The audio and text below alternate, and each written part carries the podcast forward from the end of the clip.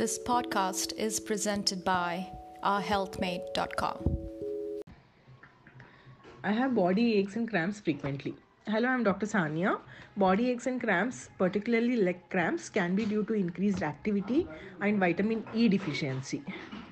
Uh, exercising to relax the body muscle, uh, hot water fomentation also helps in reducing body aches. Tablet vitamin E is helpful in reducing leg cramps.